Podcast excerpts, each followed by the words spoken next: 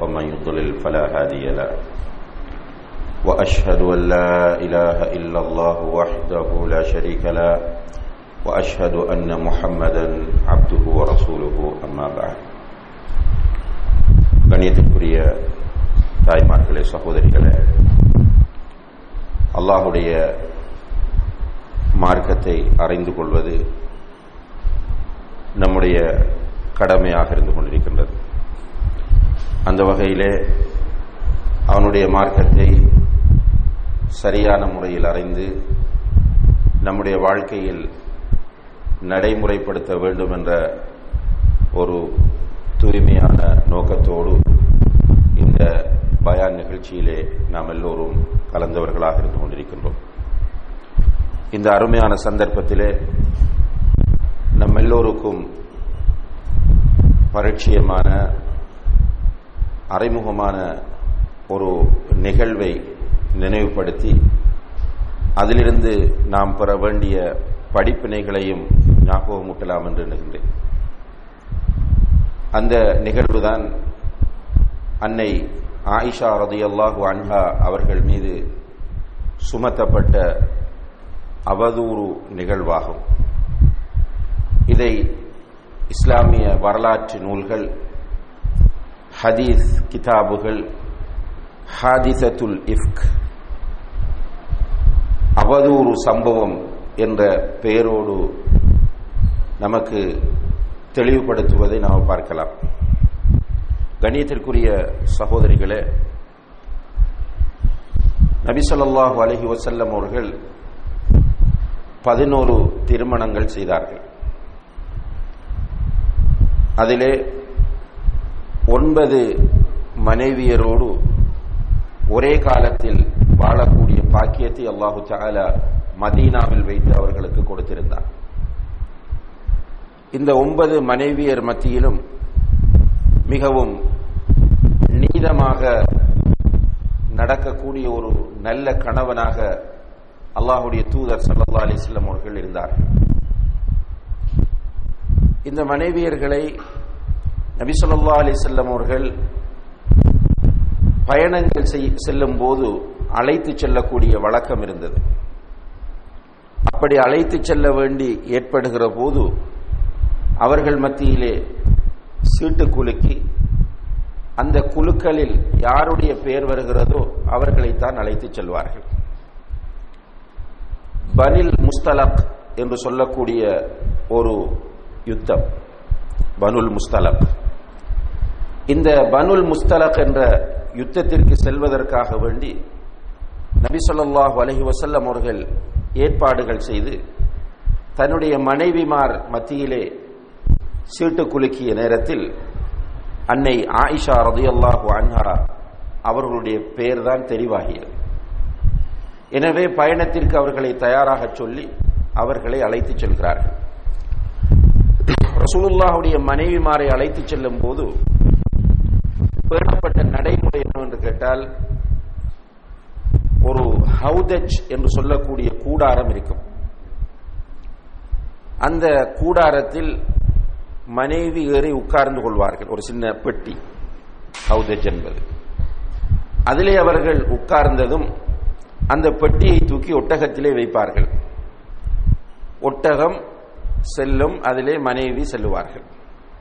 இதுதான் ரசோல்லா அலிஸ்லாம் அவர்கள் பேணி வந்த நடைமுறையாகும். அந்த அடிப்படையில் ஹவுதஜிலே வைத்து அன்னை ஆயிஷா ரதியல்லா அவர்கள் அழைத்துச் செல்லப்படுகிறார்கள். யுத்தம் முடிகிறது. திரும்பி வருகிறார்கள். திரும்பி வருகிற போது ரசல்லா செல்லம் அவர்கள் ஒரு இடத்திலே ஓய்வெடுப்பதற்காக வேண்டி நிற்கிறார்கள். ஓய்வெடுப்பதற்காக வேண்டி அவர்கள் நின்றபோது அன்னை ஆயிஷா ரதையல்லான் அவர்கள் சென்ற ஒட்டகம் படுக்க வைக்கப்படுகிறது.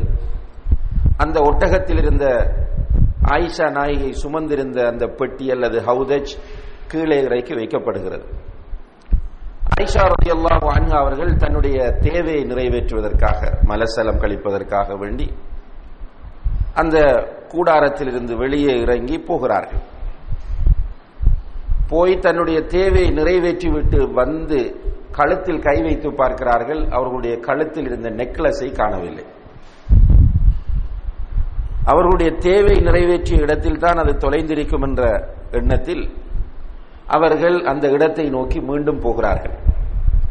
போய் தொலைந்த நெக்லஸை தேடிக்கொண்டிருக்கிறார்கள் கொடுக்கப்பட்ட நேரம் முடிந்துவிட்டது. எல்லோரும் தங்களுடைய தேவைகளை நிறைவேற்றிவிட்டு வந்து விட்டார்கள் இது ஆயிஷா நாயகி எக்ஸ்ட்ரா எடுத்துக்கொண்ட நேரம். இப்போது ஏற்பாட்டாளர்கள் பயணத்தை தயார் செய்கிறார்கள். அந்த ஹவுதஜும் தூக்கி ஒட்டகத்தின் மீது வைக்கப்படுகிறது. ஆயிசனாய் சொல்கிறார்கள் அந்த காலத்திலே பெண்கள் மெலிந்தவர்களாக இருந்தார்கள். எனவே நான் அந்த பெட்டியில் இருப்பதாக பெட்டியை தூக்கியவர்கள் நினைத்துக் கொண்டார்கள். ஆனால் உண்மையில் பெட்டிக்குள் நான் இருக்கவில்லை. வெறும் பெட்டியை தூக்கி வைத்துக் கொண்டு அவர்கள் போய்விட்டார்கள். எல்லோருமே போய்விட்டார்கள்.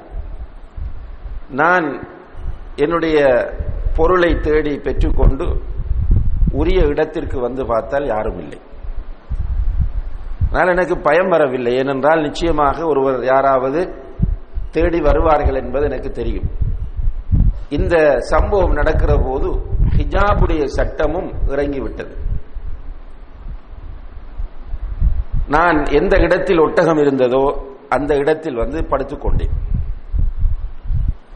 ரசல்லா அலிஸ்லாம் அவர்களுடைய செட்டப் எப்படி என்று கேட்டால் அவர்கள் போக பின்னால் ஒருவரை தாமதமாக வர சொல்லுவார்கள். ஏதாவது பொருட்கள் விடுபட்டால் அதை எடுத்துக்கொண்டு வருவதற்காக அந்த வகையில் சஃப்வானிபுல் மாத்தல் ரதி ரதியல்லாஹு அன்பு என்ற நபித்தோழரை தாமதமாக அல்லாஹுடைய தூதர் வருமாறு சொன்னார்கள். அவர் அந்த பயணக்கூட்டம் போன வழியில் வருகிறார். வந்து பார்த்தால் ஒரு உருவம் தெரிகிறது. ஆயிஷனாயி சொல்லுகிறார்கள் எனக்கு ஹிஜாபுடைய சட்டம் இறங்குவதற்கு முன்னால் சஃப்வான் இப்னு என்னை நிறைய பார்த்திருக்கிறார். எனவே என்னை அவருக்கு அடையாளம் தெரியும். என்னுடைய தோற்றத்தை பார்த்தவுடன் அவர் என்னை மதித்துக் கொண்டார். நானும் அவரை பார்த்தவுடன் என்னுடைய முகத்தை மூடிக்கொண்டேன். அவர் அந்த இடத்திலே வந்து இன்னாலில்லாஹி வ இன்னா இலேஹி ராஜூன் என்ற ஒரு வார்த்தையை தவிர வேறு எதுவுமே பேசவில்லை. நானும் அவரோடு எதுவுமே பேசவில்லை. அவர் வந்தார். அவருடைய ஒட்டகத்தை விட்டு கீழே இறங்கினார். அவருடைய ஒட்டகத்தை நான் படுத்த இடத்தில் படுக்க வைத்தார். உடனே நான் ஏறி ஒட்டகத்தில் ஏறி உட்கார்ந்து கொண்டேன். இப்போது ஒட்டகத்தை எழுப்பி அவர் ஓட்டிக்கொண்டு அவர் கீழே நடந்து வருகிறார். நான் ஒட்டகத்தில் இருக்கிறேன். நாங்கள் இரண்டு பேரும் ஒரு வார்த்தை கூட பேசவில்லை. நாங்கள் மதீனாவின் எல்லையை வந்தடைகிறோம். அப்போது ரசல்லா அலிசல்லம் அவர்களும் மதீனாவை அடைவதற்கு தயாராக இருக்கிறார்கள். அந்த நெருங்கி விட்டார்கள். எனவே நாங்களும் அவர்களை அடைந்து கொண்டும் போய்விட்டோம். மதீனாவுக்கு போய் சேர்ந்த பிறகுதான் மதீனா முழுக்க ஒரு செய்தி பரவுகிறது. என்ன செய்தி என்று கேட்டால் சஃப்வான் முஅத்தலும் ரதியல்லாஹு அன்பு அன்னை ஆயிஷா ரதியல்லாஹு அன்ஹா அவர்களும் வேண்டுமென்று இடையிலே தாமதித்து மானக்கேடான செயலிலே ஈடுபட்டு அவர்கள் வந்து சேர்ந்திருக்கிறார்கள் என்ற செய்தி மதீனா முழுக்க பரவி கொண்டிருக்கிறது. இப்படி செய்தி இப்போதும் தான் எப்போதும் தான் காட்டுத்தீயாக வேகமாக பரவும் என்பதில் இரண்டாவது கருத்து யாருக்கும் கிடையாது. இந்த செய்தி பரவி கொண்டிருக்கிறது. ஆயிஷா அலி அவர்களுக்கு இது பற்றி ஒரு தகவல் பூரணமாக கிடைக்கவில்லை. அவர்களுடைய வீட்டுக்கு உம்மு மிஸ்தஹ் ரதி அல்லாஹு அன்ஹா என்கிற பெண்மணி வருகிறார்கள். வந்து அவர்கள்தான் அவர்களிடத்திலே அழுது இப்படி செய்தி பரப்பப்படுகிறது என்கிற செய்தியை ஆயிஷா ரதி அல்லாஹு அன்ஹா அவர்களிடம் சொல்லுகிறார்கள். அதுக்கு பிறகு ஆயிஷா அலி அல்லானவர்களுக்கும் செய்தி கிடைத்து விடுகிறது. பெரிய பரபரப்பு. ரசோல்லா அலிசல்லம் அவர்களுக்கும் மிக சங்கடமான சூழ்நிலை. பலருடைய வாய்களிலும் இந்த செய்தி பேசப்படுகிறது. ரசோல்லா அலிசல்லம் அவர்கள் ஒரு நாள் இந்த செய்தி எல்லோருடைய வாய்களிலும் பேசப்படுவதை பார்த்துவிட்டு மஸ்ஜிதுக்கு வருகிறார்கள். மிம்பரிலே ஏறிக்கொண்டு அவர்கள் சஹாபாக்கள் மத்தியிலே சொல்லுகிறார்கள் என்னுடைய மனைவி தொடர்பாக இவ்வாறான ஒரு செய்தி பரப்பப்பட்டிருக்கிறது. இது தொடர்பாக நீங்கள் என்ன சொல்ல விரும்புகிறீர்கள்? என்பது போன்று அல்லாஹுடைய தூதர் கேட்கும்போது இந்த செய்தியை பரப்பியவன் அன்றிருந்த முனாஃபிக்குகளின் தலைவனாகிய அப்துல்லாஹிபுனு உபயிபுனு சலூல் தான். அப்துல்லாஹிபுனு உபயிபுனு சலூல் என்பவன் ஹஸ்ரஜ் கோத்திரத்தை சேர்ந்தவர். அங்கே மதீனாவில் இரண்டு முக்கியமான கோத்திரம் இருந்த கோத்திரங்கள் இருந்தன. ஒன்று அவுஸ் இன்னும் ஒன்று ஹஸ்ரஜ். இப்போ ஒரு அவுஸ் கோத்திரத்தைச் சேர்ந்த ஒரு நபித்தோழர் எழுந்து அல்லாஹுடைய தூதருக்கு சொல்லுகிறார் யார சூழல்லா இந்த அப்துல்லாஹிபின் உபயிபின் சலூல் அவுஸ் கோத்திரத்தைச் சேர்ந்தவராக இருந்திருந்தால் அவர் ஹஸ்ரஜ் கோத்திரத்தவர். அப்துல்லாஹிபின் உபயபுனு சலூல் எங்களுடைய கோத்திரத்தைச் சேர்ந்தவராக இருந்திருந்தால் நான் அவரை கொலை செய்திருப்பேன் என்று சொல்கிறார். இப்ப இந்த நேரத்தில் ஒரு நல்ல சஹாபியாக இருந்தவர் சாஜிபின் உபாதா ரதி அல்லாஹு அவர் ஹவுஸ் கோத்திரத்தைச் சேர்ந்தவர். அப்துல்லாஹிபின் உபைபின் சலூல் எந்த கோத்திரமோ அதுதான் இவருடைய கோத்திரம்.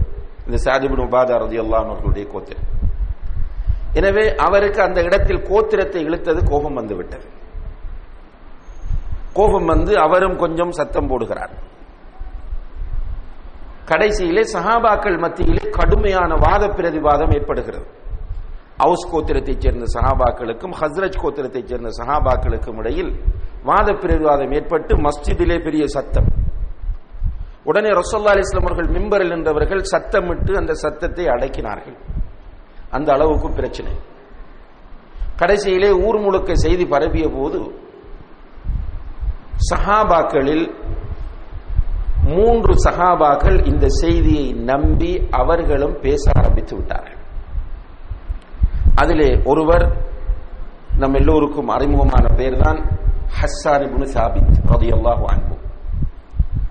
இரண்டாவது சஹாபி மிஸ்தாஹ் இப்னு அசால் என்கிற நபித்தோழர் மூன்றாவது ஒரு பெண்மணி ஹம்னா பின் ஜஹ்ஷ் ரதியல்லாஹு அன்ஹா. இந்த ஹம்னா பின் ஜஹ்ஷ் யார் என்று கேட்டால் Zainab bin Jahsh Zainab bin Jahsh யாரு? யாரு? ரசூல்லாவுடைய மனைவி. அப்ப இவ யாரு மதினி இந்த ஹம்னா பின் ஜஹ்ஷ் என்று சொல்பவர் ரசல்லா அலிஸ்லாம் அவர்களுடைய மதினி இந்த பெண்மணியும் இந்த செய்தியை பேசி விடுகிறார்கள் ஆயிஷா சொல்லுகிறார்கள் உதய அல்லாஹு அன்ஹா ஜெய்னப் பின் ஜஹ்ஷ் மிக பேணுதலான பெண்மணி அவர்கள் இந்த விஷயத்தில் மௌனமாக இருந்து தன்னை பாதுகாத்துக் கொண்டார்கள்.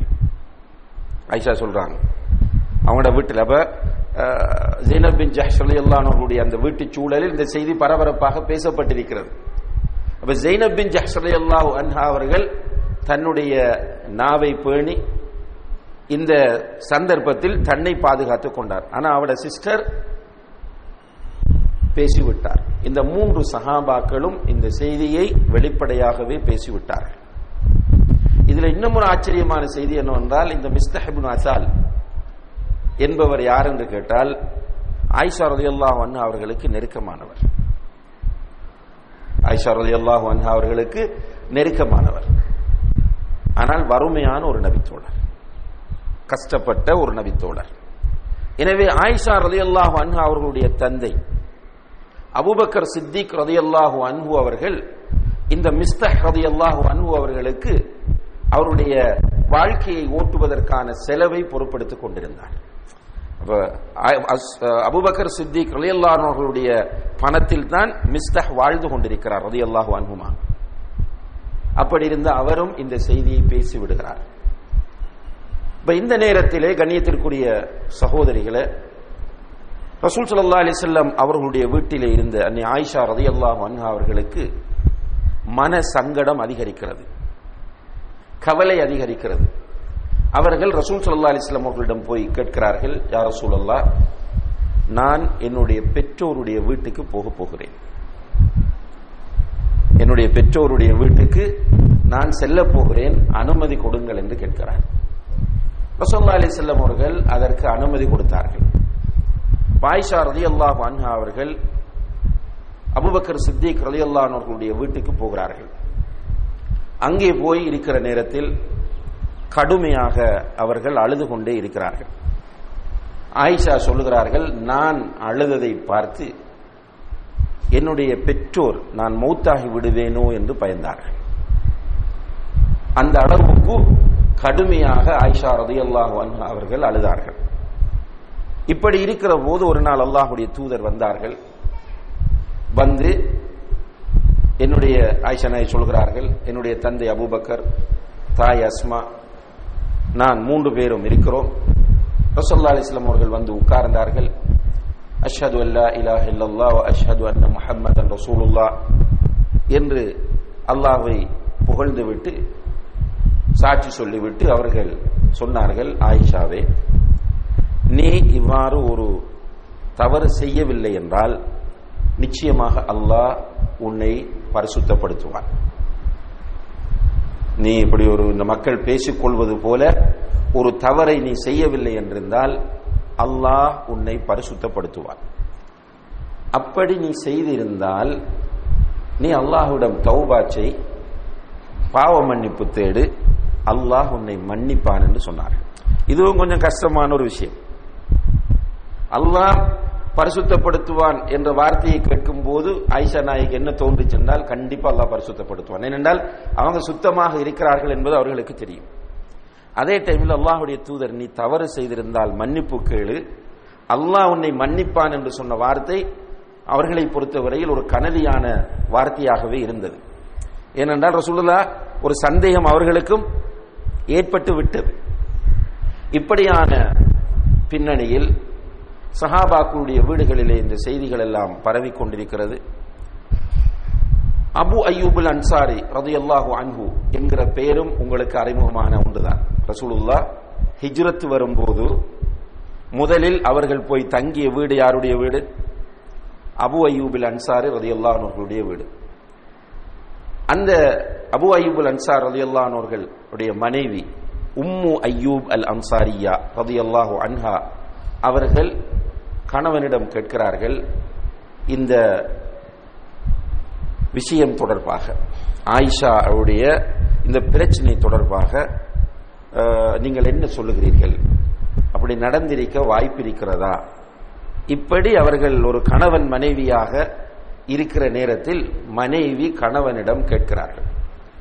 உடனே அபு அய்யூபுல் அன்சார் ரதையல்லானவர்கள் கொஞ்சம் அலர்ட் ஆகி மனைவியை பார்த்து சொன்னார்கள் இவ்வாறான ஒரு செய்தி உனக்கு பரப்பப்பட்டிருந்தால்.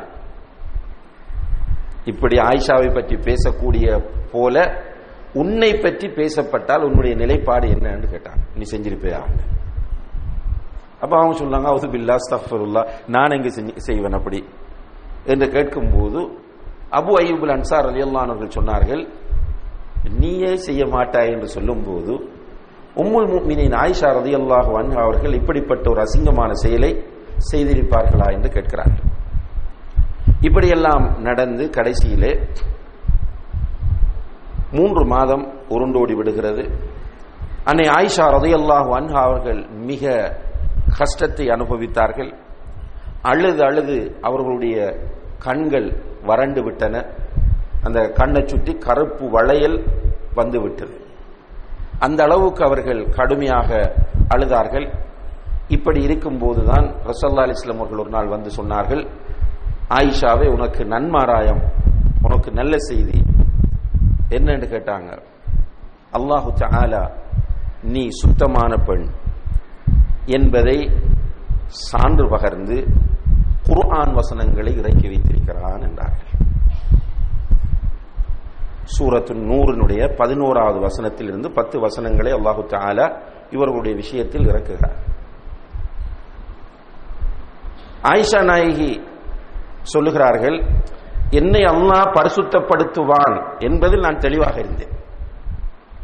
அல்லாவுடைய தூதருக்கு அல்லாஹ் ஒரு கனவை காண்பித்து நான் சுத்தமாக இருக்கிறேன் என்று அல்லாஹ் சொல்லுவான் என்று நான் நினைத்துக் கொண்டிருந்தேன். இந்த கேவலமான இந்த பெண்ணை போய் பரிசுத்தப்படுத்துவதற்காக அல்லாஹ் குருவான் வசனங்களை இறக்குவான் என்று நான் கனவிலும் நினைக்கவில்லை. இப்படி அல்லாஹுடைய தூதர் இவங்க உம்மா வாப்பட வீட்டில் போய் இருக்கும்போது வந்து செய்தியை சொன்னவுடன் உம்மா சொல்றாங்க மகளே போய் ரசூலுல்லாவுக்கு நன்றி செலுத்து என்று சொல்கிறார்கள். ஆயிஷ நாயகி நொந்து போனவர் சொல்லுகிறார் நான் ரசூலுல்லாவுக்கு நன்றி செலுத்த மாட்டேன். நான் அல்லாஹுக்குத்தான் சுக்குர் செய்வேன் என்று சொல்கிறார்கள் அதற்கு பிறகு பார்த்தால் இந்த மூன்று சஹாபாக்களும் Hassan ibn Thabit Mistah ibn assault Hamna பின் ஜஹ்ஷ் ரதையல்லாஹு அன்ஹும். இந்த மூன்று பேரும் இந்த செய்தியை பரப்பியது உறுதிப்படுத்தப்படுகிறது ஆதாரங்களோடு எனவே அவர்களுக்குரிய ஹத் நிறைவேற்றப்படுகிறது. அவதூறு சொன்னவர்களுக்குரிய ஹஜ் நிறைவேற்றப்படுகிறது. அதே நேரத்தில் அன்புள்ள சகோதரிகளே இந்த சம்பவத்தில் மிஸ்தஹ் ஈடுபட்டார் என்ற ஆத்திரத்தில் அபுபக்கர் சித்திக் ரதியல்லாஹு அன்ஹு அவர்கள் சத்தியமிட்டு சொல்லிவிட்டார்கள் இதற்கு பிறகு மிஸ்தஹுக்கு நான் எதுவுமே கொடுக்க மாட்டேன் என்று. இதற்கு பிறகு மிஸ்தஹுக்கு நான் எந்த உதவியும் செய்ய மாட்டேன் என்று சத்தியமிட்டு சொல்லிவிட்டார். அல்லாஹு தால ஆயிஷா நாயை பரிசுத்தப்படுத்தி வசனங்களை இறக்குகிற போது இதையும் சுட்டிக்காட்டி இறக்குகிறார். அல்லாஹ் உங்களை மன்னிப்பதை நீங்கள் விரும்பவில்லையா? மற்றவர்கள் தவறு செய்யும் போது அவர்களை நீங்கள் மன்னிக்க மாட்டீர்களா? என்ற அந்த வசனங்களை அல்லாஹு தால இறக்கி வைத்ததும் அபுபக்கர் அவர்கள் மிஸ்தகை அழைத்து சொன்னார்கள். மிஸ்தகே உனக்கு தருவதில்லை என்று நான் சத்தியம் செய்தேன். இல்லை அந்த சத்தியத்தை நான் முறித்துக் கொள்கிறேன். இதற்கு பிறகு அதைவிட அதிகமாக நான் உனக்கு தருகிறேன் என்று சொன்னார்கள். இப்படியாக அன்னை ஆயிஷா ரதையல்லாஹு அன்ஹா அவர்களுடைய சம்பவம் நடந்து முடிந்து அவர்கள் ஒரு பரிசுத்தமான பெண் என்பதை உலகம் அழியும் வரைக்கும் பறைசாட்டக்கூடிய முறையில் சூரா அந்நூறனுடைய பதினோராவது வசனத்திலிருந்து பத்து வசனங்கள் காணப்படுவதை நாம் பார்க்கிறோம். அன்புள்ள சகோதரிகளே இந்த சம்பவம் நாம் அவ்வப்போது கேள்விப்படக்கூடிய ஒரு சம்பவம் தான் ஆனால் இதிலிருந்து நாம் பெற வேண்டிய பாடங்களும் படிப்பினைகளும் ஏராளம் இருக்கின்றன. அதிலே மிக பிரதானமான ஒரு படிப்பினை என்னவென்று கேட்டால் இன்றைய காலத்தில் கண்ணியத்திற்குரிய சகோதரிகளே முஸ்லிம் சமுதாயத்திற்கு மிகப்பெரிய ஒரு அச்சுறுத்தலாக காணப்படக்கூடிய ஒரு கூட்டம் ஷியாக்கள். முஸ்லிம்களுக்கு நம்ம யூதர்கள் கிறிஸ்தவர்கள் என்றெல்லாம் சொல்லுகிறோம். ஆனால் இந்த யூதர்கள் கிறிஸ்தவர்களை விட மிக ஆபத்தானவர்களாக காணப்படக்கூடியவர்கள் ஷியாக்கள். ஷியாக்கள் பெருவாரியாக ஈரானிலே வாழ்ந்து கொண்டிருக்கிறார்கள். அதே போன்று அவர்கள் ஈரானை அண்டியுள்ள பல நாடுகளில் வாழ்கிறார்கள். பஹ்ரைனில் இருக்கிறார்கள். சவுதி அரேபியாவின் கிழக்கு பகுதியில் இருக்கிறார்கள். அதே போன்று குவைத்தில் கொஞ்சம் பேர் துபாயில் கொஞ்சம் பேர். அதே போன்று பாகிஸ்தான் இந்தியா போன்ற பல நாடுகளில் இந்த ஷியாக்கள் வாழ்ந்து கொண்டிருக்கிறார்கள். இலங்கையிலும் இந்த ஷியாக்கள் இருக்கிறார்கள். முஸ்லிம்களுடைய சனத்தொகையை பொறுத்தவரையில் இன்றைக்கு ஒரு எண்ணூறு தொள்ளாயிரம் கோடி மக்கள் என்று சொன்னால் அதிலே நூற்றி எழுபது நூற்றி எண்பது கோடி முஸ்லிம்கள் இருப்பதாக கணிப்பீடுகள் கூறுகின்றன. இதிலே சுமார் ஒரு ஆறு முதல் ஒன்பது வீதம் அவர்கள் ஷியாக்கள் சொல்கிறார்கள் ஒன்பது முதல் பனிரெண்டு என்று சொல்லி. ஆனால் ஒன்பதை விட குறைந்த வீதத்தினர்களாக இந்த ஷியாக்கள் உலகத்தில் இருந்து கொண்டிருக்கிறார்கள். இந்த ஷியாக்கள் மிக மோசமானவர்கள் கேவலமானவர்கள் அஹல் சுன்னாவை சேர்ந்த அதாவது நம்மை அவர்கள் நஜிஸ்களாக பார்ப்பவர்கள் நாய் பன்றிகளை விட கேவலமாக விமர்சிப்பவர்கள். இந்த ஷியாக்கள் சஹாபா பெருமக்களை மிக கேவலமாக பேசுவார்கள். அபுபக்கர் உமர் ரதியல்லாஹு அன்ஹுமா இந்த உம்மத்திலே நபிகள் நாயகம் சல்லா அலிஸ்லாம் அவர்களுக்கு அடுத்ததாக மிக சிறந்த நபித்தோழர் நபித்தோழர்கள். அவர்களை எல்லாம் மிக அசிங்கமாகவும் கேவலமாகவும் பேசக்கூடிய இந்த கூட்டம் குறிப்பாக நபி சொல்லா அலிஸ்லாம் அவர்களுடைய மனைவிமாரை அதிகமாக அசிங்கப்படுத்துவார்கள். அந்த மனைவிமார்களில் மிக கேவலமாக ஆயிஷா ரதியல்லாஹு அன்ஹா அவர்களை அசிங்கப்படுத்துவார்கள். இந்த ஷியாக்கள் இன்று நாம் இருக்கக்கூடிய இந்த காலகட்டத்தில் இருக்கிற ஷியாக்கள் ஒரு சிலர் லண்டனிலும் வாழ்ந்து கொண்டிருக்கிறார்கள். குவைத்திலே யாசிர் அல் ஹபீப் என்று சொல்லக்கூடிய ஒருவன் யாசிர் அல் ஹபீப் இவனை நம்முடைய உலமாக்கள் யாசிர் அல் ஹபீஸ் என்றுதான் சொல்வார்கள். ஹபீப் என்றால் ஹபீஸ் என்றால் கெட்டவன். இந்த யாசிர் அல் ஹபீப் என்பவன் இப்போது லண்டனிலே இருக்கிறான். இவன் ஒரு மிக மோசமான ஷியா. நிறைய பயான் பண்ணக்கூடிய ஒருவன். இவன் லண்டனிலே ஒரு பெரிய ஹோட்டலிலே ஒரு ஃபங்க்ஷன் நடத்தினான். மிகப்பெரிய ஒரு கிராண்ட் ஃபங்க்ஷன் அந்த ஃபங்க்ஷனில் கேக்கு வெட்டப்படுகிறது. இனிப்புகள் பங்கிடப்படுகின்றன. பட்டாசுகள் அங்கே வெடிக்கின்றது. என்ன ஃபங்க்ஷன் என்று கேட்டால் ஆயிஷா ரதி அல்லாஹு அன்ஹா அவர்கள் வஃத்தான அந்த நாள் கொண்டாடப்படுகிறது. ஆயிஷா நாயகி மௌத்தான நாளை ஒரு பெரிய ஹோட்டலிலே இந்த யாசிர் அல் ஹபீப் என்ற ஹபீஸினுடைய தலைமையிலே கொண்டாடப்படுகிறது என்றால் அந்த அளவுக்கு ஆயிஷா ரதி அல்லாஹு அன்ஹா அவர்கள் மீது இந்த ஷியாக்கள் கடுப்போடும் கோபத்தோடும் இருக்கிறார்கள்.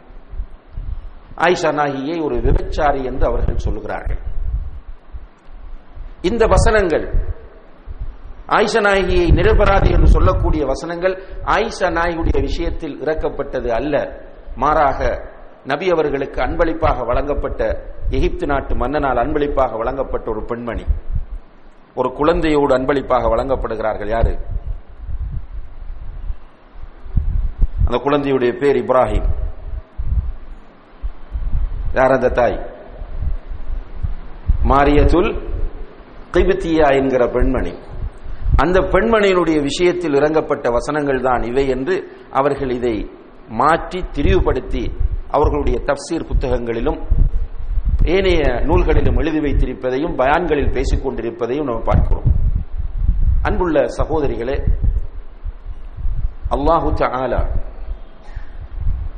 ஆயிஷா ரதியல்லாஹு அன்ஹா அவர்கள் உலகம் அழியும் வரைக்கும் ஒரு பத்தினி பெண் என்பதை நிரூபிப்பதற்காக வேண்டி இவ்வாறான ஒரு சம்பவத்தை அவர்களுடைய காலத்தில் நிகழ வைத்து அவர்கள் பரிசுத்தமானவர்கள் என்பதை சொல்லக்கூடிய செய்தியை அல்லாஹுடைய முஜிசா ஹாலிதா என்று அழைக்கப்படுகிற அல் குர்ஆனிலே பதிவு செய்து வைத்திருக்கிறான் என்பது ஆயிஷா நாகி அவர்களுடைய சிறப்புக்கு மிகப்பெரிய ஒரு சான்றாக இருக்கிறது அலமதுல்லா எனவே இந்த சம்பவம் நமக்கு தருகிற முதலாவது படிப்பினை ஆயிஷா ரதையல்லாஹு அன்ஹா அவர்களுடைய சிறப்பு. இரண்டாவதாக அன்புள்ள சகோதரிகளே இன்றைய காலத்திற்கும் எப்போதும் ஒரு சமூக வாழ்வில் தேவையான மிக முக்கியமான ஒரு அம்சத்தை இந்த சம்பவம் நமக்கு உணர்த்துகிறது. சமூகத்திலே பல்வேறு விதமான மனிதர்கள் வாழ்ந்து கொண்டிருப்பார்கள். நான் எல்லோரையும் என்னை போன்று எதிர்பார்க்க முடியாது கூடாது நீங்கள் ஒவ்வொருவரும் இருக்கிற எல்லோரும் உங்களை போன்றும் அல்லது நீங்கள் நினைக்கிறபடியும் இருக்க வேண்டும் என்றும் எதிர்பார்க்க முடியாது. இந்த உலகத்தில் ரஹ்மத்துள்ளில் ஆலமீனாக உலக மக்களுக்கு அன்பாகவும் கருணையாகவும் இறக்கப்பட்ட இறுதி தூதர் செய்யதுல் அன்பியா. நபிமார்களுக்கெல்லாம் தலைவராக வந்தவர் தான் முகமது சல்லா அலிசல்லம் அவர்கள். அவர்களுடைய சன்னிதானத்திலேயே அவர்கள் வாழ்ந்து கொண்டிருக்கிற போதே அப்துல்லாஹிபின் உபயிபின் சலுல் போன்ற முனாபிக்குகள் அவர்களோடு வாழ்ந்திருக்கிறார்கள் என்ற இந்த மிக முக்கியமான அம்சம் இந்த சம்பவத்திலிருந்து நமக்கு கிடைக்கிறது. எனவே சமுதாயத்தில் தாயிகளாக நல்லவர்களாக சீர்திருத்தவாதிகளாக மூமின்களாக இருக்கிறவர்கள் அந்த சமுதாயத்தில் இப்படிப்பட்ட முனாபிக்குகளும் இருப்பார்கள் என்பதை புரிந்துதான் வாழ வேண்டும். இதை நம்முடைய மனங்களில் ஆழமாக பதித்துக் கொள்ள வேண்டும். இல்லாவிட்டால் சமுதாயத்தில் நமக்கு எப்போதுமே சோர்வும் விரக்தியும் ஏற்படும். எல்லோரையும் நாம் நல்லவர்களாக எதிர்பார்ப்போம். ஆனால் இப்படிப்பட்ட முனாஃபிக்குகள் ஆங்காங்கே தோன்றுகிற போது நம்முடைய மனங்களுக்கு சங்கடம் வரும். அப்படி சங்கடம் வர தேவையில்லை. அல்லாஹுடைய தூதர் உயிரோடு இருக்கும் போது அவர்களை சோதிப்பதற்காக வேண்டி அல்லாஹு தால அவர்களுடைய காலத்திலே இப்படியான மனிதர்களை வைத்திருந்தான் என்றால் நம்முடைய காலத்திலும் நிச்சயமாக இவ்வாறான மனிதர்கள் இருப்பார்கள். அடுத்ததாக அன்புள்ள சகோதரிகளே சமுதாய வாழ்வில் நம்ம வாழும்போது இப்படிப்பட்ட பல்வேறு விதமான மனிதர்களும் பல்வேறு விதமாக நடந்து கொள்வார்கள். அதுல மிக முக்கியமான ஒன்றுதான் சமூக வாழ்வில் செய்தி பரிவர்த்தனை என்பது அல்லது தகவல் பரிவர்த்தனை என்று சொல்வது. மனிதனிடத்திலே அல்லாஹு தாலா ஏற்படுத்திய உறுப்புகளில் மிகவும் டேஞ்சரான இரண்டு உறுப்புகளை அல்லாஹுடைய தூதர் அடையாளப்படுத்துகிறார்கள். ஒன்று அவனுடைய இரண்டு தாடைகளுக்கு மத்தியில் இருக்கிற நாக்கு இரண்டாவது அவனுடைய இரண்டு தொடைகளுக்கு மத்தியில் இருக்கிற அவனுடைய மர்ம உறுப்பு. ரசூல் சல்லா அலிஸ்லாம் அவர்கள் சொன்னார்கள் இந்த இரண்டையும் பாதுகாப்பதாக யார் எனக்கு உத்தரவாதம் தருகிறாரோ அவருக்கு சுவர்க்கத்திற்கு நான் உத்தரவாதம் என்று சொன்னார்கள். கரண்டி பண்ணுகிறார்கள். நீங்கள் இரண்டையும் பாதுகாப்பதாக எனக்கு வாக்களிப்பீர்களாக இருந்தால் நான் உங்களுக்கு சுவர்க்கத்தை பெற்றுத் தருவேன். அந்த அளவுக்கு சமுதாயத்தில் மிக ஆபத்தானது.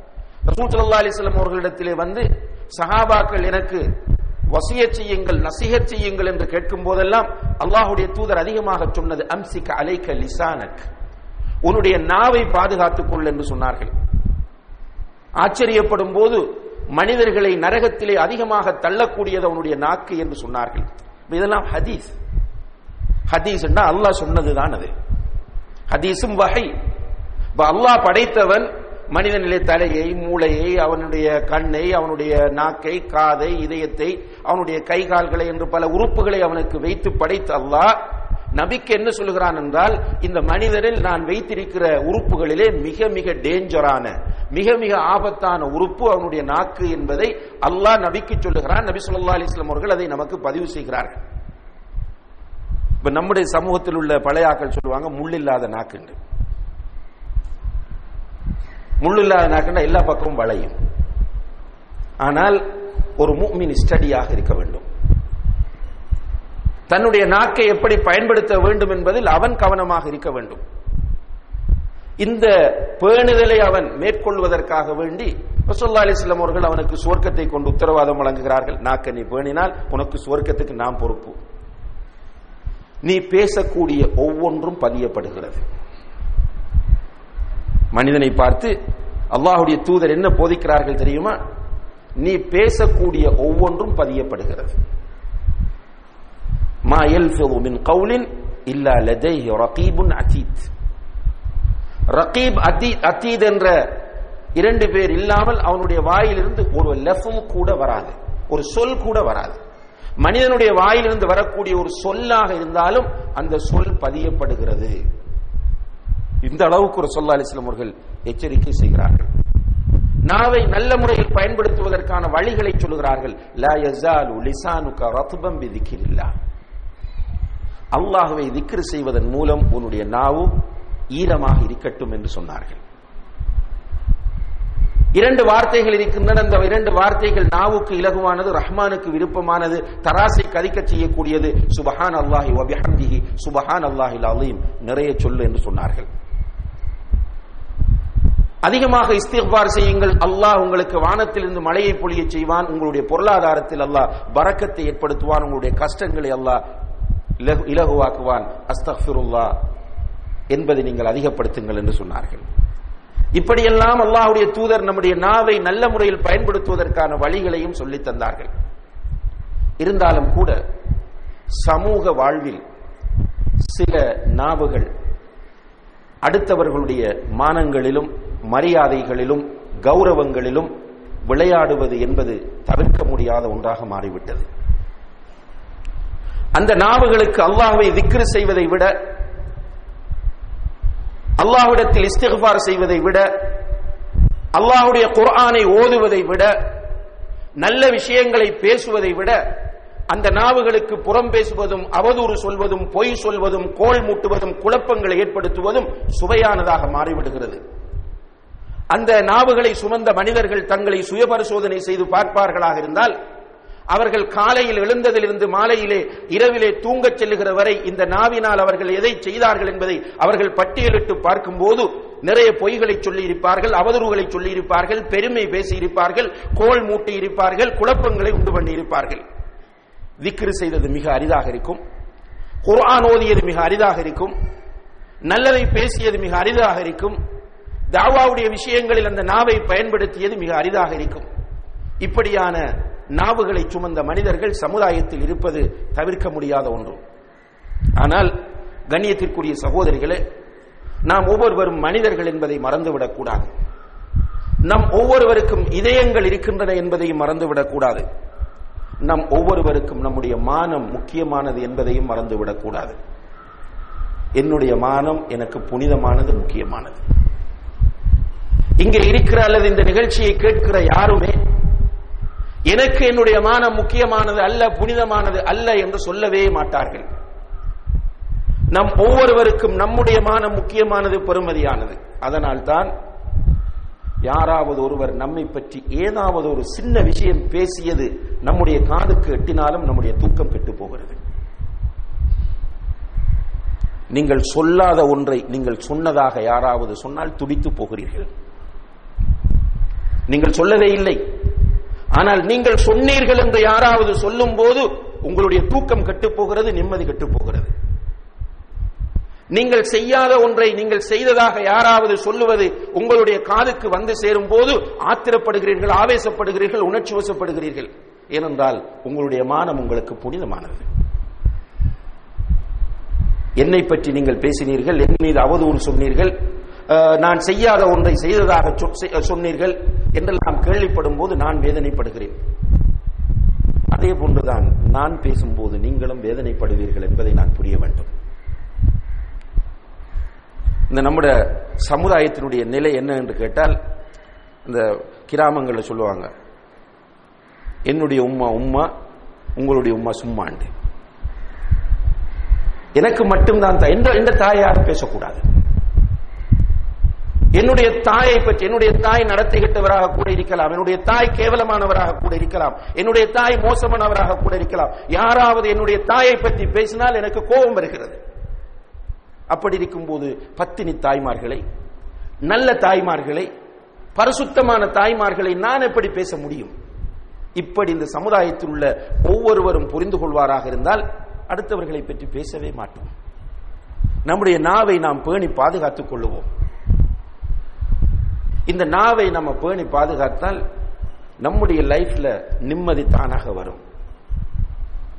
நம்முடைய குடும்பத்தில் நிம்மதி தானாக வரும். நம்முடைய நண்பர்கள் வட்டத்தில் சந்தோஷம் தானாக வரும். நம்ம ஒரு அழகான சமுதாயத்தில் சந்தோஷமாக வாழ முடியும். ஆனா எல்லாரும் என்ன எதிர்பார்க்கிறாங்கன்னா என்னை பத்தி யாரும் எதுவும் பேசப்படாது. ஆனால் நான் யாரை பத்தியும் எதுவும் பேசுவேன். கணியத்திற்குரிய சகோதரிகளே ஆயிஷா ரதியல்லாஹு அண்ணா அவர்களை பற்றி செய்தி பரப்பப்படுகிறது. அல்லாஹ் குரானிலே சொல்லுகிறான் இன்னல்லதீன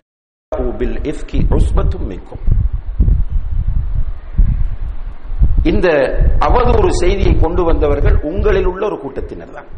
யூதர்கள் கொண்டு வரவில்லை. நசாராக்கள் கொண்டு வரவில்லை. முஷ்ரிக்குகள் இந்த செய்தியை கொண்டு வரவில்லை. இந்த செய்தியை கொண்டு வந்து மதீனாவிலே பரப்பியவர்கள் யார்?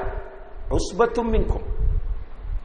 உங்களில் உள்ள ஒரு கூட்டம் தான் அவர்கள் தங்களை முஸ்லிம்களாக காட்டிக் கொண்டிருந்த முனாஃபிக்கள் ஆனால் கடைசியிலே நல்லவர்களும் அந்த செய்தியை உள்வாங்கக்கூடிய ஒரு நிலை உருவாகி விடுகிறது. இப்ப செய்தி வந்தது என்பது உண்மை. செய்தி ஒன்று நம்மிடம் வந்தால் ஒரு முஸ்லிம் நான் என்னுடைய பயான்களில் அடிக்கடி வலியுறுத்துகிற விஷயம் ஒரு பெண் முஸ்லீமாக இருக்கிறாண்டா அபாயா போட்டுக்கு தொழுது கிரிப்பது மட்டுமல்ல. குரான் சொல்லுகிற வாழ்க்கை முறையை நம்முடைய வாழ்க்கையில் கடைபிடிக்க வேண்டும். நிறைய பொம்பளைகள் என்ன நினைக்கிறாங்கன்னா நான் அபாயா போட்டிருக்கிறேன் நான் அஞ்சு வக்து சொல்றேன் பயானுக்கு போறேன் நான் நல்ல பொம்பளை நான் மூமினான பெண் நான் சாலிஹான பெண்.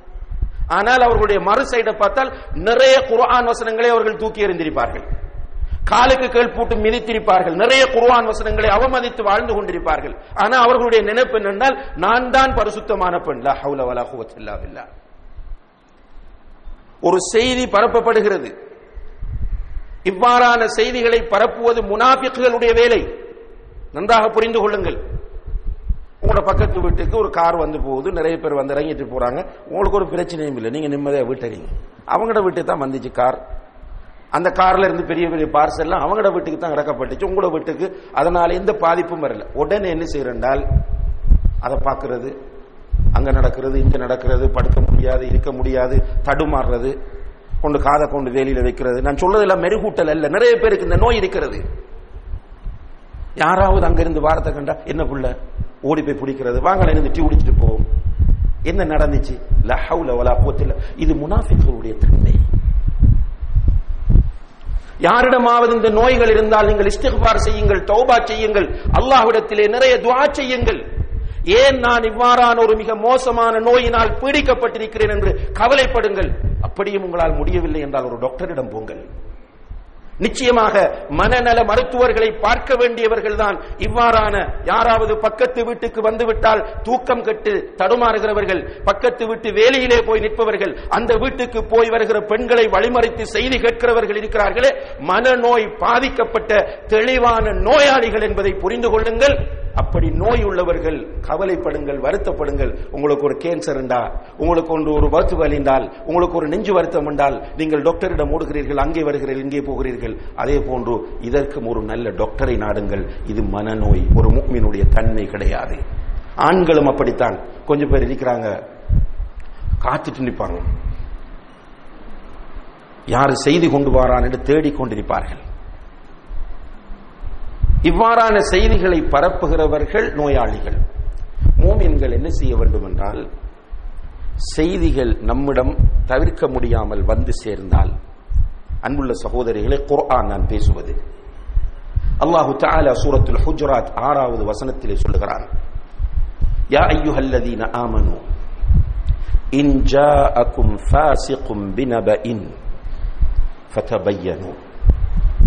ஒரு ஃபாசிக் உங்களிடம் ஒரு செய்தியை கொண்டு வந்தால் ஒரு பாவி ஒருவன் உங்களிடம் ஒரு செய்தியை கொண்டு வந்தால் இப்போ உங்களுக்கு கேள்வி வரலாம் பாவி கொண்டு வந்தால் தானே என்று. இப்படி செய்தி கொண்டு வாரவன் பாவி. அல்லாஹ் இப்போ இப்ப நம்ம சும்மா வீட்டை உட்காந்துட்டு தாத்தா தங்கச்சி அல்லது பக்கத்து வீட்டு பெண்கள் மூணு பேர் உட்கார்ந்து சும்மா பேசிட்டு இருக்கிறீங்க. அமெரிக்காவில் குண்டு வெடிச்சதாம் சவுதியில கட்டாரில் இப்படி பிரச்சனையாம் கட்டாரில் சாமான எல்லாம் விலையாம் பிரச்சனையில பேசிட்டு இருக்கலாம். இதால நமக்கு எந்த பாதிப்பும் இல்லை. அப்படி இருக்கக்குள்ள ஒரு பொம்பளை வருவா. என்ன புள்ள எப்படி இருக்கிறீங்கன்னு கேட்டுட்டு வந்தா உண்டா? தெரியுமா உங்களுக்கு? எந்த ஆரம்பிப்பா யாராவது ஒரு பொம்பளைய பத்தி. யாராவது ஒரு ஆளை பத்தி. இப்ப நம்மளும் அலர்ட் ஆகும் அப்படியா? முதல்ல என்ன சொல்லணும் வாய புத்துன்னு சொல்லுவோம். ஒரு பாவத்தை கண்டால் என்ன செய்யணும்? கையால தடுக்கணும். கையால தடுக்க முடியவில்லை என்றால் வாயால தடுக்கணும். வாயினாலும் தடுக்க முடியவில்லை என்றால் அந்த பாவத்தை எப்படி மாற்றலாம் என்று யோசிச்சுட்டே இருக்கும் இந்த பொம்பளை பேச பேச நமக்கு கையால தடுக்க முடியாது. அடிக்கலாம் பிடிச்சி இழுத்து வெளியே போடவும் இல்லாது இப்ப வாயை கொடுத்தோம்டா இந்த பொம்பளை தாறுமாறா ஏதாவது பேசி இருக்கிறத விட ஃபித்னா கூடிடும் இப்ப நம்ம என்ன யோசிக்கணும் என்றால் எப்படி இந்த பொம்பளையை திரு- திசை திருப்பலாம்? இந்த பாவத்தை எப்படி மாத்தலாம்? என்று யோசிச்சு மெதுவாக எழும்பிட்டு போறதுதான் புத்திசாலித்தனம். எத்தனை பேருக்கு முடியுது அது? அன்புள்ள சகோதரிகளை தொல்றம்ன்றது சாதி சாதனை அல்ல. நல்லா புரிஞ்சு கொள்ளுங்க. நீங்க தகஜத்துக்கு எழும்பி உங்களோட நெத்தி காயம் வரும் வரைக்கும் தொழலாம் உங்களுடைய முழங்கால் காயம்பார அளவுக்கு நீங்கள் ருக்கூல சுஜூதில் இருக்கலாம் நீங்கள் சுண்ணத்தான நோன்ப இந்த சமூகம் ஒத்தரும் பிடிக்காத நேரத்தில் நீங்க பிடிக்கலாம். ஆனால் உங்களிடம் இவ்வாறான பண்பாடுகள் இவ்வாறான பழக்க வழக்கங்கள் வரலண்டா ஃபெயில் உங்கள் எல்லோருக்கும் தெரிந்த சம்பவம் ரசோல்லா அலிஸ்லாம் அவர்களிடத்திலே. சஹாபாக்கள் வந்து ஒரு பெண்மணியை பற்றி சொல்லுகிறார்கள்.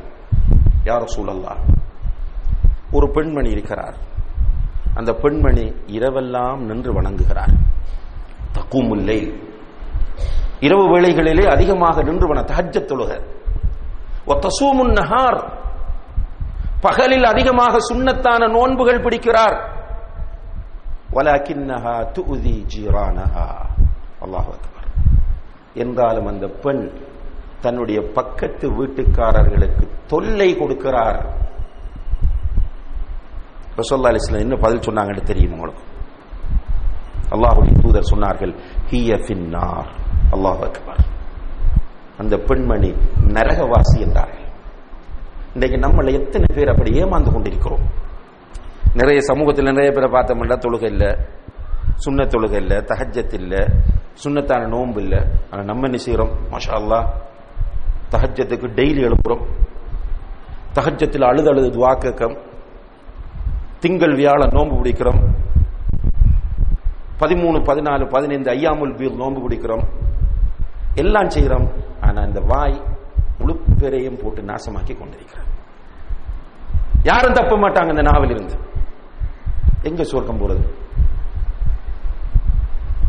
எனவே நம்மிடம் ஒரு செய்தி வரும்போது அல்லாஹ் என்ன சொல்லுகிறான் என்றால் யா ஐயுஹல்லதீன ஆமனு ஈமான் கொண்டவர்களே இன் ஜாஅக்கும் ஃபாசிகும் பினபஇன் ஒரு பாவி ஒரு செய்தியை உங்களிடம் கொண்டு வந்தால் ஃபதபையனு முதல்ல நீங்கள் அதை உறுதிப்படுத்திக் கொள்ளுங்கள் இப்ப செய்தியை ஆதாரம் இல்லாம கொண்டு வாரவன் யாரு பாவி இந்த குர்வான் வசனத்தின் அடிப்படையில் செய்தியை கொண்டு வருகிறவன் பாவி அப்படி ஒருவன் செய்தியை கொண்டு வந்தால் மூமின்களாகி நமக்கு என்ன பொறுப்பு? முதல்ல கேட்கணும் இந்த செய்தி உங்களுக்கு எங்க கேட்டு பாருங்க செய்தி கொண்டாடுறவங்கள்ட்ட உடனே கேளுங்க. உங்களுக்கு யார் சொன்னா? நம்ம அவங்கள கூப்பிட்டு விசாரிப்போமா? உடனே சொல்லுவாங்க இல்லை வேணாம். செய்திகள் கொண்டு வராக்களை நீங்கள் புரிந்து கொள்வதற்காக வேண்டி சில பிராக்டிக்கல் பயிற்சிகளை நம்ம செய்திருக்கிறோம். அப்படி செய்யும் போது கடைசியில் பார்த்தா செய்து திரிவுபட்டு வார முறை அன்புள்ள சௌர்கள் ஏற்கனவே நான் ஒரு பேன்ல சொல்லியிருக்கிறேன். நம்முடைய பழைய ஆஃபீஸ் அதிலே வைத்து இந்த வசனத்தை புரிந்து கொள்வதற்காக ஒரு பயிற்சி செஞ்சோம். ஒவ்வொரு அஞ்சஞ்சு பேரை அடுத்து ஒரு குரூப் அப்போ அதுல ஒரு குரூப்ல ஒருவர்கிட்ட ஒரு செய்தியை சொல்றோம். அந்த செய்தியில என்ன சொல்றோம்னு கேட்டால் ஒரு டாக்டர் போதை அருந்திய நிலையில் வாகனத்தை ஓட்டிச் சென்றார். அதனால் வீதியிலே ஒரு விபத்து ஏற்பட்டது. இதுதான் செய்- இவ்வளவுதான் செய்தி. ஒரு டாக்டர் மதுபானம் அருந்தி வாகனம் ஓட்டிச் செல்றதால ரோட்ல போய் வந்த ஒரு ஆளுக்கு விட்டுட்டார். இந்த செய்தியை முதலாவது ஆள்கிட்ட சொல்லும். இதை நீங்க போய் உங்களுக்கு பின்னால் இருக்கிற ஆள்கிட்ட சொல்லுங்க. அவர் பின்னால் உள்ள ஆள்கிட்ட அந்த செய்தியை சொல்லிட்டார். அவர்கிட்ட சொல்லும் இப்ப உங்களுக்கு பின்னால் இருக்கிற ஆள்கிட்ட அந்த செய்தியை சொல்லுங்க. அஞ்சாவது ஆளுக்கு செய்தி போயிட்டு போனதுக்கு பிறகு அஞ்சாவது ஆளை எழுப்பி உங்களுக்கு வந்த செய்தியை சொல்லுங்கள்னு அவடத்திலே ஃப்ரெஷ்ஷாக கேட்கிறோம். செய்தியை சொன்ன உடனே முதலாவது ஆள் சிரிச்சிட்டார் பக்குன்னு. ஏனென்றால் முதலாவது ஆளுக்கு நம்ம என்ன சொன்னது? வாகனத்தை ஓட்டி போனது ஒரு டாக்டர் அடிபட்டது ஒரு பயணி. இதுதான் நம்ம சொன்னோம். அஞ்சாவது ஆள்கிட்ட போன செய்தி என்னென்றால் ஒரு ஆள் வந்து ஒரு டாக்டருக்கு குடிச்சிட்டு வந்து காரை விட்டு டாக்டர் செத்து போயிட்டார் எப்படி தலைகளா வருது செய்தின்னு பாருங்க. எனவே அன்புள்ள சகோதரிகளே வார செய்தி இல்லை நான் சொன்னா கூட செய்தியை நம்ப முடியாது. உங்களோட வாப்பா சொன்னாலும் செய்தியை நம்ப முடியாது. செய்தி உறுதிப்படுத்தப்பட வேண்டும். அதிலும் மானத்தோடு சம்பந்தமான விஷயங்கள் இன்றைக்கு நமக்கு அதான் நான் ஆரம்பத்தில் சொன்னேன் அதான் டேஸ்ட் ஆனால் மானம் புனிதமானது. மானத்தை பாதுகாப்பதற்காக வேண்டி ஒருவன் போராடி மௌத்தானா? அவன் ஷஹீத். மானத்தை பாதுகாக்கணும். ஒரு முஸ்லீம் அடுத்த முஸ்லிமுக்கு செய்ய வேண்டிய மிக முக்கியமான கடமைகளில் ஒன்று அது மானபங்கப்படுத்தப்படும் போதும் அடுத்தவன் மானபங்கத்திற்கு உள்ளாகும் போது நம்ம சந்தோஷப்படக்கூடாது. நமக்கு கவலை வரணும். ரசோல்லா அலிஸ்லம் மேராஜ் போன நேரத்தில் சுவர்க்கம் நரகத்தை அல்லாஹ் காண்பிக்கிறான். நரகத்தில் காட்டப்பட்ட பயங்கரமான பல காட்சிகள். அதில் ஒரு காட்சி என்ன? சிலருக்கு பெரிய நகம். அந்த நகம் வந்து அவங்களோட நகம் மாதிரி இல்லை செம்பாலான நகம். அந்த தோற்றத்துக்கு விளங்குது ரசூல்லாவுக்கு பெரிய பெரிய நகம் அவர்களுக்கு கொடுக்கப்பட்டிருக்கிறது. அந்த நகங்களால் முகங்களிலும் மார்புகளிலும் கீறி கிழிக்கிறார்கள். அவங்களே. ஒரு பைத்தியகாராக்கள் செய்கிற மாதிரி முகத்தை கீறுறாங்க நெஞ்ச கீறுறாங்க. ரசோல்லா அலிஸ்லாம் அவர்கள் ஜிப்ரி அலி இஸ்லாம் அவர்களிடம் கேட்கிறார்கள் இவர்கள் யார் என்று. ஜிபுல் அலி இஸ்லாம் அவர்கள் சொன்னார்கள் முஹம்மதே சல்லா அலி செல்லம் இவர்கள்தான் உன்னுடைய சமுதாயத்தில் அடுத்தவர்களுடைய மானங்களை பங்கப்படுத்தியவர்கள். அல்லாஹ் அக்பர். அல்லாஹ் நம் அனைவரையும் பாதுகாக்க வேண்டும். மானத்தை எவ்வளவு மறைக்க முடியுமோ அவ்வளவு மறைக்க சொல்லுது இஸ்லாம். சீர்திருத்தம் கொண்டாந்து பேசாதீங்க இதுக்குள்ள. நிறைய பேர் என்ன செய்யறா பக்கத்து வீட்டுக்காராவது ஒரு மந்து போறான்டா. ஊரெல்லாம் சொல்லிடுறது அவன் விபச்சாரி. அல்லது ஒரு பொம்பளை பிள்ளையும் ஆம்பளை பிள்ளையும் இங்கே பார்த்துட்டாங்கன்றால் உடனே பேரை சொல்லி அசிங்கப்படுத்தி அவமானப்படுத்தி அந்த குடும்பத்தில் உள்ள பழைய ரிவெஞ்ச் எல்லாத்தையும் வாங்கி பழி வாங்கி குடும்பத்தை நாரடிக்கணும் என்று துடியா துடிச்சிட்டு இருப்பாங்க. இது இஸ்லாம் அல்ல. பயான்களில் கலந்து கொள்ளக்கூடிய தொழக்கூடிய அல்லாஹை ஈமான் கொண்டு மௌத்தை நம்பக்கூடிய கபரிலே கேள்வி கணக்கை விசுவாசிக்கக்கூடிய மஷர்லே அல்லாஹுக்கு முன்னால் நிற்க வேண்டும் என்பதை நம்பக்கூடிய கண்ணியத்திற்குரிய சகோதர சகோதரிகளே கண்டிப்பாக நாம் அடுத்தவர்களுடைய மான விஷயத்தில் கவனமாக இருக்க வேண்டும். ரசோல்லா அலி செல்லம் அவர்களிடத்தில் மாயிசுபுன் மாலிக் ரதியுல்லானவர்கள் வருகிறார்கள். அவர் வரும்போது உணர்ச்சிகரமான நிலையில் வருகிறார். பள்ளிக்குள் வந்து கத்துகிறார். யார சூழல்லா தஹிர் நீ நிறைய சகாபாக்களோடு அல்லாஹுடைய தூதர் மசூது நபவிலே உட்கார்ந்து இருக்கிறார்கள் இவர் வந்து கத்தி சொல்லுகிறார் என்னை பரிசுத்தப்படுத்துங்கள் அல்லாஹுடைய தூதரே என்று. அவர் வந்த கோலத்தை பார்த்து விட்டு அல்லாஹுடைய தூதர் சஹாபாக்களிடம் என்ன கேட்டாங்க? இவருக்கு என்ன? பைத்தியமாண்டு கேட்டாங்க. என்ன அப்படி டென்ஷனா வாரார் கத்துறார். சகாபாக்கள் சொன்னாங்க யாரும் சொல்ல இவர் பைத்தியம் அல்ல. அப்படியாக இருந்தால் இவர் மதுபானம் அருந்தி இருக்கிறாரா என்று கேட்டார்கள். சஹாபாக்கள் போய் அவருடைய வாயில் மூக்கை வைத்து நுகர்ந்து பார்த்து விட்டு வந்து சொன்னார்கள் யார சொல்லலா அவர் மதுபானமும் அருந்தவில்லை. அவர் சொல்லா அலிஸ்லாம் அவர்கள் அதுக்கு பிறகு பக்கத்தில் கூப்பிட்டு என்ன பிரச்சனைன்னு கேட்டாங்க யார சொல்ல நான் ஜினா செஞ்சிட்டேன். விபச்சாரம் செய்து விட்டு அவர் சொல்றார். உடனே நம்மளாம் என்ன செய்வோம்? கத்துவோம் உணர்ச்சிசப்படுவோம் அடிக்க போவோம் உடனே செய்தி எடுத்து ஊருக்குள்ள ஓடிடுவோம். ரசல்லா அலிஸ்லாம் அவர்கள் உடனே அவரை ஆசுவாசப்படுத்துகிறார்கள். சொன்னார்கள் நீ அந்த பெண்ணோடு தனிமையில் இருந்திருப்பாய். சும்மா உட்கார்ந்து பேசிட்டு இருந்திருப்பாய். அதற்கு இங்கே தண்டனை எல்லாம் கிடையாது இந்த உலகத்தில்.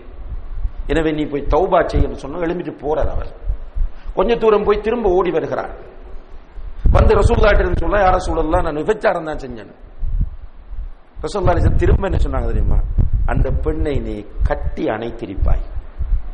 இது பாவம். ஆனால் அதற்கு தண்டனை இந்த உலகத்தில் கிடையாது. கல்லால் இருந்து கொள்வதெல்லாம் இதற்கு இல்லை. நீ போய் தௌபாச்சை என்று சொல்லும்போது திரும்ப ஓடுறார். திரும்ப போனவர் திரும்ப ஓடி வருகிறார். கொஞ்ச தூரம். கேட் வரைக்கும் போய் திரும்ப ஓடி வருகிறார்.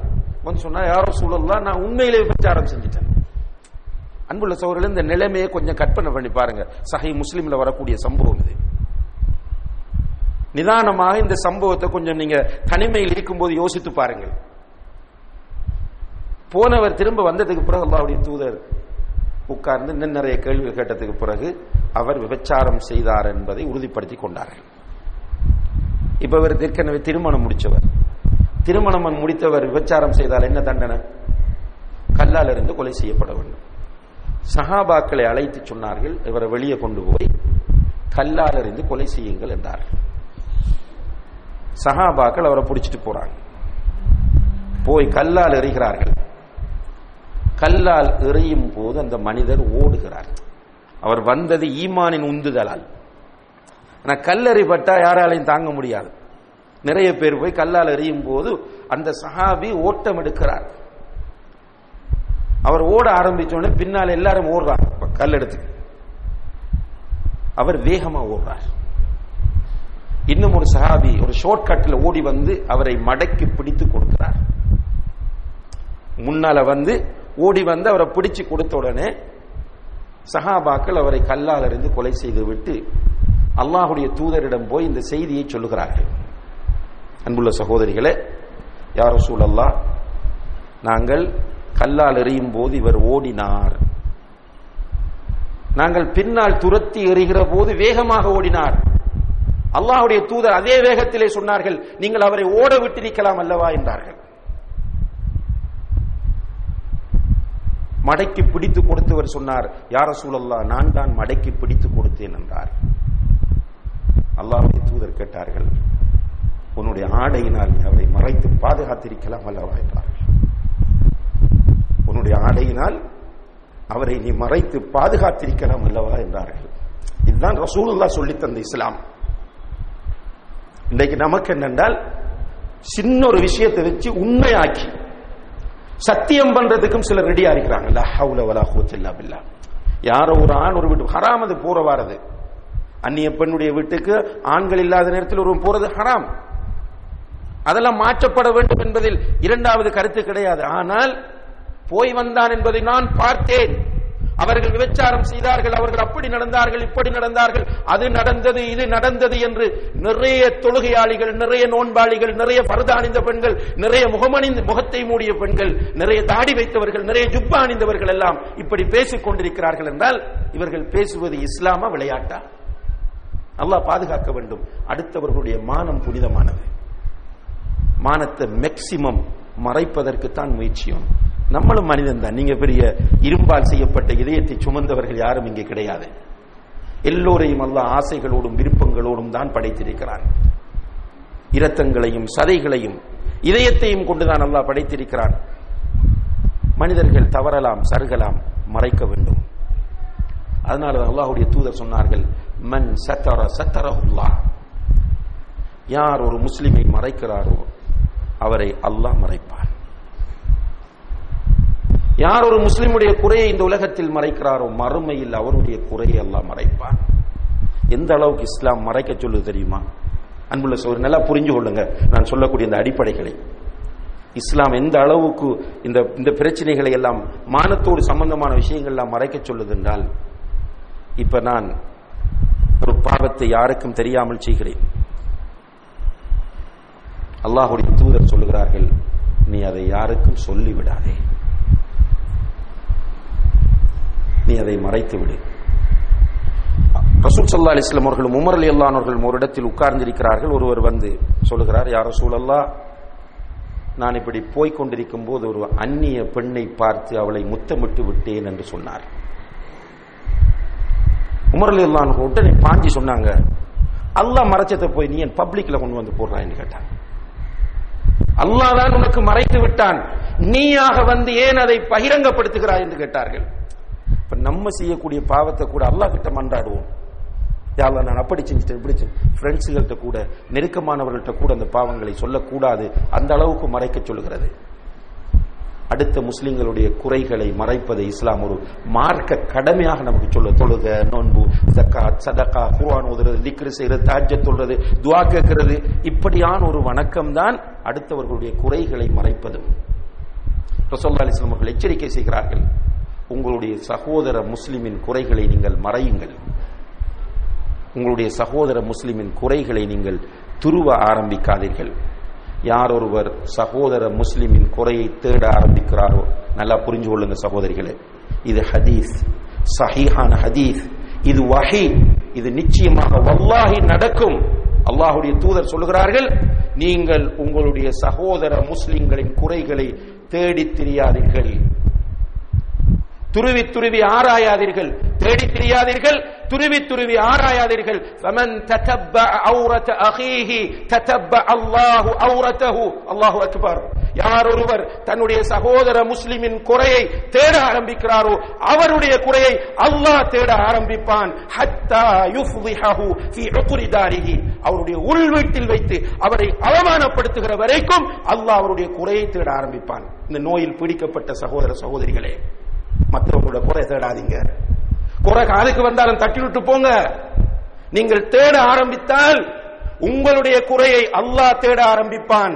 அப்போது உங்களுடைய உள் வீட்டுக்குள் வைத்து அவமானம் ஏற்படும். அது உங்களோட மகன் மூலம் வரும் மகள் மூலம் வரும் கணவன் மூலம் வரும் அல்லது உங்களுக்கே ஏற்படும். அல்லாஹ் பாதுகாக்க வேண்டும். எனவே அடுத்த முஸ்லிம்களின் மானங்களை காப்பாற்றுவது நம்முடைய கடமையாகும். எனவே நம்மள்கிட்ட ஒரு செய்தி வருமாக இருந்தால் இது மற்றவருடைய மானத்தோடு தொடர்பான செய்தியாக விசேடமாக இருந்தால் கண்டிப்பாக அந்த செய்தியை நம்ம கையாளக்கூடிய விதம் கவனமாக இருக்க வேண்டும் என்பதை ஆயிஷா ரதி அல்லாஹ் அவர்களுடைய இந்த சம்பவம் நமக்கு உணர்த்துது. கடைசியில கைசதமா இல்லையா? அல்லாஹ் சொல்றான் சூரத்துல் ஹுஜராத் ஆறாவது வசனத்தில் ஒருவன் ஒரு பாவி ஒரு செய்தியை கொண்டு வந்தால் உறுதிப்படுத்திக் கொள்ளுங்கள். அன் துசி பிஜஹாலா உங்களுக்கு தகவல் ஒன்றுமே உண்மையா தெரியாது. கடைசியில நீங்க அவளை வச்சாரு திருடன் அது இதுன்னு உங்களோட நாவால சொல்லிடுவீங்க. அந்த செய்தி குறிப்பிட்ட ஆக்களுக்கும் போய் சேர்ந்து விடும். பிறகு ஃபத்துஸ்பிஹு அலாமா ஃபல்தும் நாதிமின். அதுக்கு பிறகு அப்படி இல்லை என்று தெரிய வந்தால் நீங்கள் கை செய்தப்படுவீர்கள் அப்ப ஆயிஷாரில் ரலியல்லாஹு அவங்கள பத்தி பேசினவங்க எவ்வளவு சங்கடப்பட்டிருப்பாங்க. ஹஸ்ஸான் எல்லாம் அன்ஹு மிஸ்தஹ் ரலியல்லாஹு அன்ஹு ஹம்னா பின் ஷஹ் எல்லாம் அன்ஹா. எவ்வளவு மனசுக்கு சங்கடமாகவும் வெக்கமாகவும் இருந்திருக்கும். எனவே அன்புள்ள சகோதரிகள் இந்த விஷயத்தில் நாம் எல்லோரும் கவனமாக இருக்க வேண்டும் என்பதை இந்த சம்பவம் நமக்கு உணர்த்துகிறது. இதுபோன்று இன்னும் நூற்றுக்கணக்கான படிப்பினைகள் இந்த ஆயிஷா ரதியல்லாஹு வன்ஹா அவர்கள் மீது அவதூறு சொல்லப்பட்ட இந்த சம்பவத்தில் இருக்கிறது. எனவே நாம் எல்லோரும் அந்த படிப்பினைகளை நம்முடைய வாழ்க்கையில் எடுத்து நடக்க முயற்சிய வேண்டும். குறிப்பாக இன்றைக்கு நம் எல்லோரிடமும் அதில் பெரும்பாலான ஸ்கூலில் படிக்கிற யூனிவர்சிட்டியில் படிக்கிற பெண்களிடம் ஆண்களிடமும் ஃபேஸ்புக் இருக்கு. எல்லாருக்கிட்டையுமே இப்போ வாட்ஸ்அப் இருக்கு. இப்போ கிட்டத்தட்ட ஒரு சிலரை தவிர மற்ற எல்லோரிடமும் வாட்ஸ்அப் இருக்கிறது. அதுலேயும் வாட்ஸ்அப்பில் நிறைய குரூப்ஸ் தயவு செய்து கண்ணியத்திற்குரிய சகோதரிகளை என்ன செய்தி வந்தாலும் நான் சொல்றது மார்க்கம். என்ன செய்தி வந்தாலும் உங்களுக்கு நூறு வீதம் அது உண்மை என்று தெரியாவிட்டால் அதை ஷேர் பண்ணாதீர்கள். ஷேர் பண்ணி நான் என்ன பிரச்சனை பெரும் பாவம் செய்கிறீர்கள். இந்த குர்ஆன் வசனத்திற்கு நேரடியாக நீங்கள் மாறு செய்கிறீர்கள். அதை சில நேரம் கபருக்குள் பாம்பு வந்தது தொழுகையை விட்டவனை அப்படி செய்து. இது கூட பொய்யா இருந்தா கூட ஆபத்து. ரசோல்லா அலிஸ்லாம் அவர்கள் சொல்கிறார்கள் கஃபா பில் மர்இ கதிபன் ஐயு யுஹத்திஸ பிகுல்லி மா சமிஅ கேட்கிற எல்லாவற்றையும் சொல்லுகிறவன் பொய்யன் என்பதற்கு அதுவே சான்றாகும். இந்த காதுக்கு விழுற எல்லாத்தையும் பரப்பினால் அப்படி பரப்புகிறவன் பொய்யனாவான். யார தீர்ப்பு? ரசூல் சல்லா அலிஸ்லாம் அவருடைய தீர்ப்பு. எனவே சகோதரிகளே வாட்ஸ்அப்பில் ஏதாவது செய்தி வந்தால் பார்த்துட்டு சும்மா டிலீட் பண்ணிவிடுங்க. உடனே உடனே வந்த செய்தி அப்படி அமெரிக்காவில் நடந்தது இப்படி இஸ்ரேலில் நடந்தது அங்கே இது நடந்தது இது நடந்தது மருதமுனையில் அது நடந்தது கொழும்பில் எப்படி நடந்தது. உங்களுக்கு உறுதியா தெரியாவிட்டால் பாருங்கள் போனில் இருந்தும் அழித்து விடுங்கள் மனதில் இருந்தும் அழித்து விடுங்கள். உறுதியா தெரிந்தால் அல்லது சில முக்கியமான செய்தி வரும். உதாரணமாக நேற்று ஒரு ஜனாசா செய்தி வந்தது. நம்முடைய முஸ்லிம் காங்கிரசினுடைய தலைவர் எம்எச்எம் அஷ்ரப் அவர்களுடைய ஒரு நெருக்கமான ஒரு சொந்தக்கார பையன் தென் மாகாணத்தில் வைத்து இருபத்தி ரெண்டு வயது மூத்துண்டு. இப்ப செய்தி வாட்ஸ்அப்ல வருது. அதுவும் போன் அதாவது லேப்டாப்பை சார்ஜில் போட்டுட்டு தூங்கும் போது ஏற்பட்ட அந்த மின் தாக்க அது பவர் தாக்கத்தினால் மின்சார தாக்கத்தினால் அவர் மூத்தானார் என்ற செய்தி வருது. இப்ப பார்த்த உடனே இது ஒரு முக்கியமான செய்தி தான் இது. மௌத்தானார் என்பதும் ஒரு முக்கியமான செய்தி. அடுத்தது அந்த மௌத்துக்கு காரணமாக இருந்த நிகழ்வும் ஒரு முக்கியமான செய்தி. நான் உடனே ஷேர் பண்ணலாமா? ராஜ்யத்து கிளம்புறேன் நான் போனை பார்க்குறேன் இப்படி அவன் மௌத்தா போய் தரோம் இல்ல முதல்ல வந்து இது எங்க வந்துச்சு இது உண்மையாண்டு கன்ஃபார்ம் பண்ணாம நான் அனுப்பினால் என்ன நடக்கும்? மக்கா இமாம் சுதேஸ்வர வாப்பா பல தடவை மௌத்தா இருக்கார் உங்களுக்கு தெரியும். அடிக்கடி வரும் நோம்புல வாட்ஸ்அப்ல வரும். இப்போ அல்ராஜி என்று போட்டு சவுதியில் உங்களோட குடும்பம் இருந்தால் எல்லாருக்கும் தெரியும் அல்ராஜின்னு சொல்லி. அல்ராஜி. டே காசு எல்லாம் அங்கிருந்து தான் வருது அவரை இந்த செவ்வால் மாதத்தில் மௌத்தாக்கி போட்டாங்க. வயதில் மிகப்பெரிய எழுதுறாக்களை பார்த்தா மௌலிமார் ஆக்கள் தான் எழுதுறாங்க. பிறகு நம்ம அந்த ஊரில் உள்ள ஒரு ஷேகுக்கு கால் பண்ணி ஷேக் இன்னார் மௌத்தாண்டோடனே அவரை நான் இந்த இஃப்தாரில் சந்தித்தேன் ஷவ்வால் நோன்பு பிடிச்சி நாங்கள் எல்லாம் உண்டா நோன்பு வர வாரம் அவர் சொல்கிறார் எல்லாரும் செய்தியை பார்த்தோன்னே வேக வேகமா பரப்புறது. ரசூல்லா சொல்லிட்டாங்க கஃபா பில் மர்இ கதிபன் அன் யுஹத்திஸ பிகுல்லி மா சமிஅ கேள்விப்படுகிற எல்லாவற்றையும் உடனே பரப்புகிறவன் அவன் பொய்யன் என்பதற்கு அதுதான் ஆதாரம். எனவே செய்திகளை உறுதிப்படுத்தாமல் பரப்பாதீர்கள். ஸ்பெஷலாக வாட்ஸ்அப் ஃபேஸ்புக்கில் இருக்கிற சகோதரிகளே அல்லாஹை பயந்து கொள்ளுங்கள். வந்தா பார்த்துட்டு போன்ல இருந்து அழிச்சுடுங்க மனசுல இருந்து மழியுங்க ஒரு முக்கியமான ஒரு அதிர்ச்சியான செய்தியை போல இருந்தா உரியவர்களிடம் அதை நீங்கள் கன்ஃபார்ம் பண்ணி கொள்ளுங்கள் அதுக்கு பிறகு ஷேர் பண்ணுங்கள். எனவே அல்லாஹு தாலா அன்னை ஆயிஷா ரதி அல்லாஹு அன்ஹா அவர்கள் பரிசுத்தமானவர்கள் என்பதை குர்ஆனில் பதிவு செய்து அவர்களுடைய சிறப்பை பாதுகாத்துக் கொண்டு வருகிறான். நிச்சயமாக அவர்கள் மறுமையிலே நபியல் நாயம் சொல்லா அலிஸ்லமுடைய மனைவியாக இருப்பார்கள் என்பதிலும் நமக்கு சந்தேகம் கிடையாது. அவர்கள் பரிசுத்தமானவர்கள் என்பதை உறுதிப்படுத்துவதற்காக அல்லாஹ் இறக்கி வைத்திருக்கிற இந்த வசனங்கள் அற்புதமான வசனங்கள். இந்த சம்பவம் நிறைய படிப்பினைகளை நமக்கு தருகிறது. இந்த படிப்பினைகளை நாம் பெற்று நம்முடைய வாழ்க்கையில் அதை நடைமுறைப்படுத்த முயற்சிய வேண்டும். எல்லாம் வல்ல அல்லாஹு சாலா அதற்கு நம் எல்லோருக்கும் தோஃபிக் செய்வானாக. வஆஹிர் தஅவானா அனில் ஹம்துலில்லாஹி ரப்பில் ஆலமீன். வஸ்ஸலாமு அலைக்கும் வரமத்துல்லாஹ் வபரகாத்துஹு